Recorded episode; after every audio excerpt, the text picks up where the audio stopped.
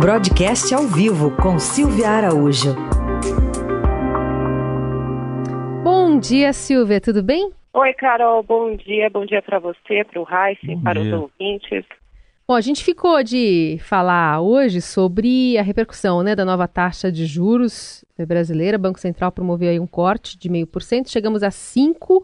Você já tinha dado a letra de que poderia chegar até 4,5%, alguns especialistas já falavam isso até dezembro, né? E como é que fica tudo isso? Como é que fica o Brasil poupança, fundos, a partir dessa nova taxa? Pois é, Carol, uma coisa interessante é que o brasileiro não está acostumado a taxa baixa, né? A taxa é. de juros baixas. Então a gente sempre viveu aí um ciclo de taxa de juros altas no Brasil, assim como a inflação lá no passado, e assim como o, o, o governo brasileiro conseguiu colocar a inflação nos eixos, né, a partir lá de 99, quando adotou o regime de metas de inflação, e com isso deu um mandato para o Banco Central para equilibrar é, a inflação através das taxas de juros, agora o brasileiro vai aprender a conviver com taxas de juros mais baixas. Você lembra que no passado recente ali, taxa de juros era sinônimo de rentabilidade para as aplicações. E agora, essa taxa de juros de 5% é, ao ano, e já com o Banco Central endereçando para o próximo Copom, para a próxima reunião de política monetária de dezembro, mais um corte.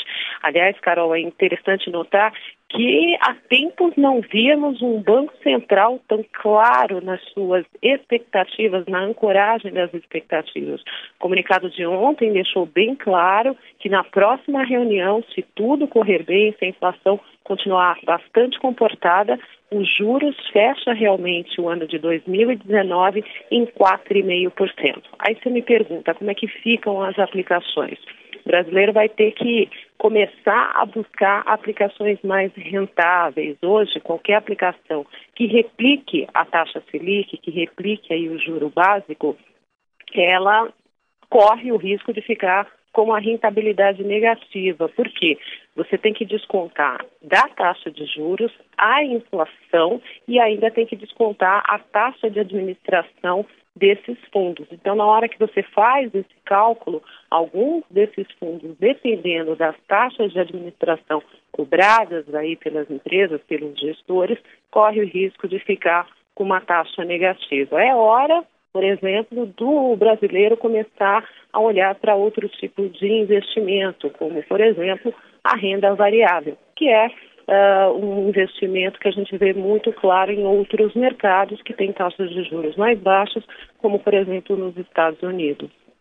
Mas agora, Silvia, lá na ponta para chegar ao consumidor, uh, os juros são mais altos ainda, né? Depende é. de outros fatores, né? É, ou, ou como os é. bancos vão acompanhar isso ou não, né? No, no imobiliário pois já estão diminuindo, né, Silvia?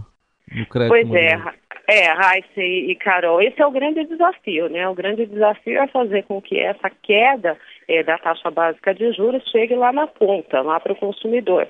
Temos taxas de juros muito altas ainda na ponta do consumidor, principalmente nas linhas é, demandadas de cheque especial, o crédito pessoal ainda é muito alto. As linhas uh, de financiamentos dos bancos, que têm as taxas um pouco mais baixas, são aquelas linhas que você tem garantia real, né?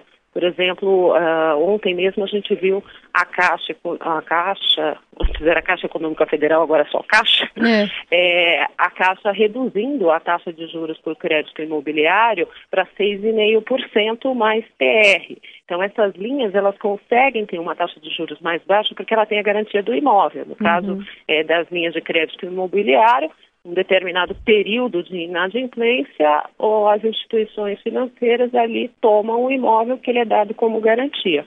Agora, outras linhas como cheque especial, o crédito pessoal ainda tem uma taxa muito alta e um dos motivos alegados pelas instituições financeiras é por conta da inadimplência. Além da inadimplência, tem tributos, e na hora que tudo isso se soma uh, a taxa de juros fica muito alta. O Banco Central está fazendo alguns estudos para tentar, junto com a Febraban, ver melhor, a melhor fórmula de tentar, na ponta, é, o, o, consumidor sentir esses efeitos da taxa de juros baixa, porque na realidade você tem uma taxa de captação, que é o custo do dinheiro para os bancos, é, de 5% ao ano e uma pessoa pagar ali no cheque especial 300% ao ano, realmente tem um desequilíbrio muito forte, né, gente? Uhum. Aliás, é, vamos colocar também um pouquinho sobre é, essa movimentação, né? Essa, essa, justificativa da queda dos juros tem a ver também com a economia, né? Que está andando devagar. Ontem, Estados Unidos também baixaram, né? A, a, os juros básicos da economia. É, e a gente teve ontem o ministro Paulo Guedes, né? Nesse evento do Estadão, o Brasil é, Summit, é, o que é poder.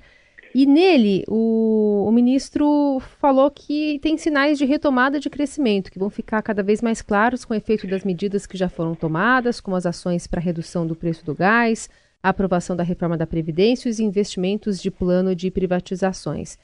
É, também comentou é, os ruídos entre o presidente Bolsonaro e o Supremo Tribunal Federal.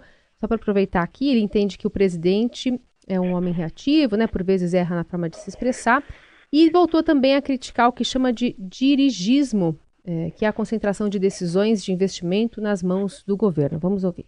Porque o meu diagnóstico é que uma economia dirigista corrompeu a democracia brasileira. E a população foi às ruas dizendo: chega de corrupção e chega de estagnação.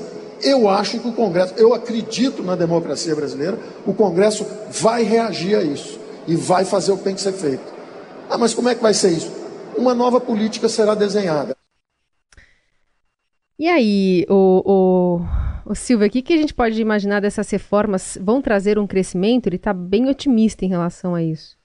Pois é, ele está bem otimista com relação às reformas. Ele diz que o Congresso tem que fazer o que tem que ser feito, mas o, o Executivo anda demorando um pouquinho para encaminhar essas reformas para o Congresso. Ontem, inclusive, o presidente eh, da Câmara, o deputado Rodrigo Maia, ele disse que é muito importante ter um texto do governo, porque esse texto que o governo envia para o Congresso, ele mostra ali o objetivo que o governo quer com essas reformas. Ele acaba sinalizando qual reforma que interessa para o governo e, a partir daí, é, uma negociação entre executivo e o legislativo, ela se torna mais célere. Agora, se o Congresso não sabe o que o governo quer, qual é a diretriz do governo com essas reformas, e as reformas nascem ali dos poderes legislativos, aí você já imagina, Carol, o governo, o legislativo toca as reformas, encaminha as reformas, daqui a pouco o executivo ali,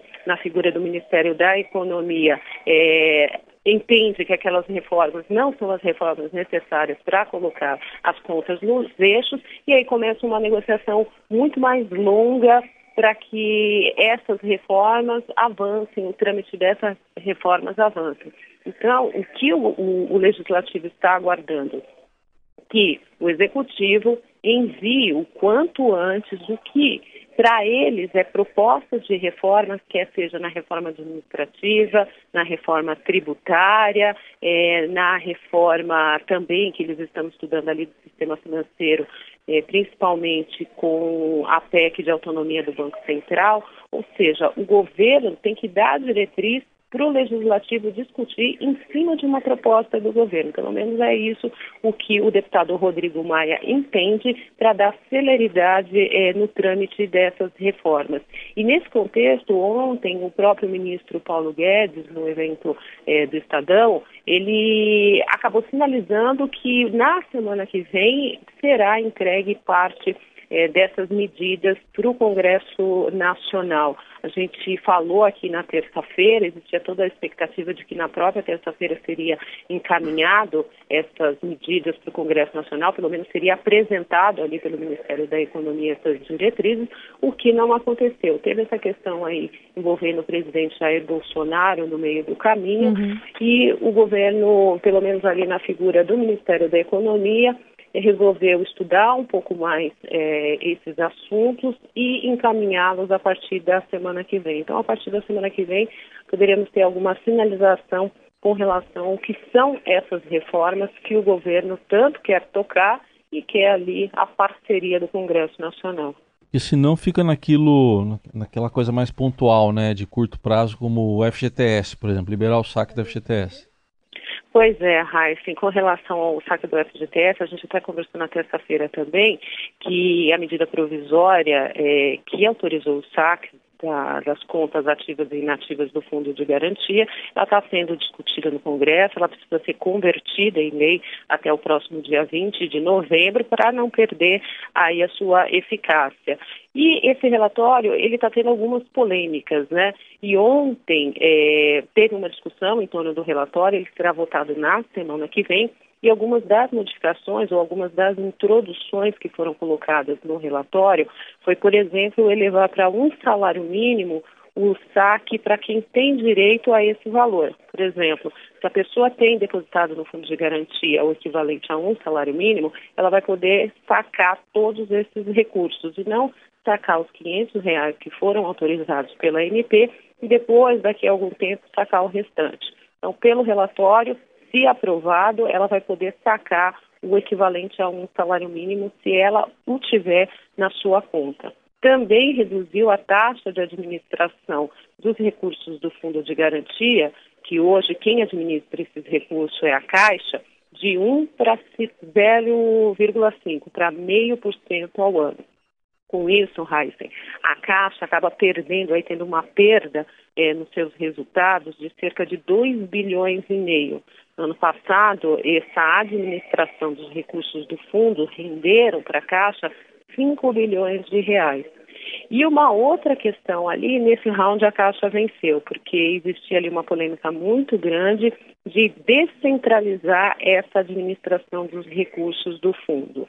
É, isso causou muita discussão ali é, na terça-feira, tanto que é, essa discussão foi jogada para ontem e a votação ficou para a semana que vem. Nesse round, a Caixa venceu e a Caixa continua com o monopólio da administração dos recursos. A única coisa que acontece é que, em passando o relatório, o, o, o, percentual dessa administração cai de 1 para meio por cento e a Caixa perde aí também metade do que ganhou no ano passado com essa administração. Muito bem, a gente ficar de olho também na semana que vem sobre essa movimentação. A Silvia Araújo também volta na terça-feira com mais um comentário aqui do broadcast ao vivo. Obrigada, viu, Silvia? Até. Até.